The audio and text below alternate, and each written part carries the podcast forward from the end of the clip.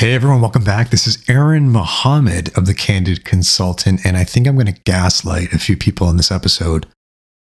And I'm doing so unintentionally. This is just something that needs to be clarified for everyone because the consultant title is overused by too many companies.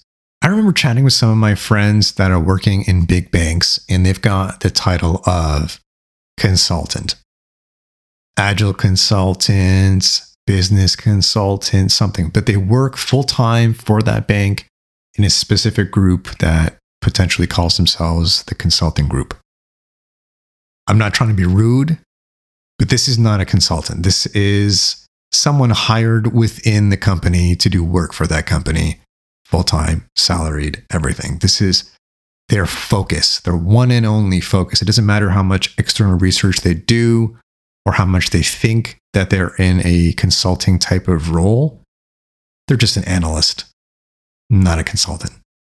Let's get that very clear. The term consultant is overused by so many firms and companies that just don't define the role well. In fact, I think there was a time where job descriptions and job postings would get more applicants if they called it consultant and not something else like regular employee. I have yet to find someone in industry that's named consultant that truly does consultant work in the whole gamut of what that is, the entire level of responsibility. Yes, there are, I'm sure there are aspects of what that consultant does in that company, and it relates to management or technology consulting, but it is not. It is not the same thing as a consultant. In fact, you can tell I'm almost getting a little bit offended by that because it really does downplay the level of expertise and professionalism and consulting skills that you need to have to be in consulting.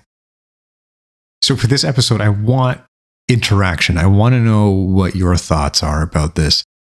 And I'm, I'm guessing most of my consulting network will probably agree with me, and most of my non consulting network will likely disagree with me. But either way, I want to hear what you got to say. And maybe we can have a dialogue about this on one of the future episodes. So, the very, very quick one for this week. And I apologize if this comes across as super triggered. Nothing actually triggered me about this. This is something that that's just been on my mind for so long.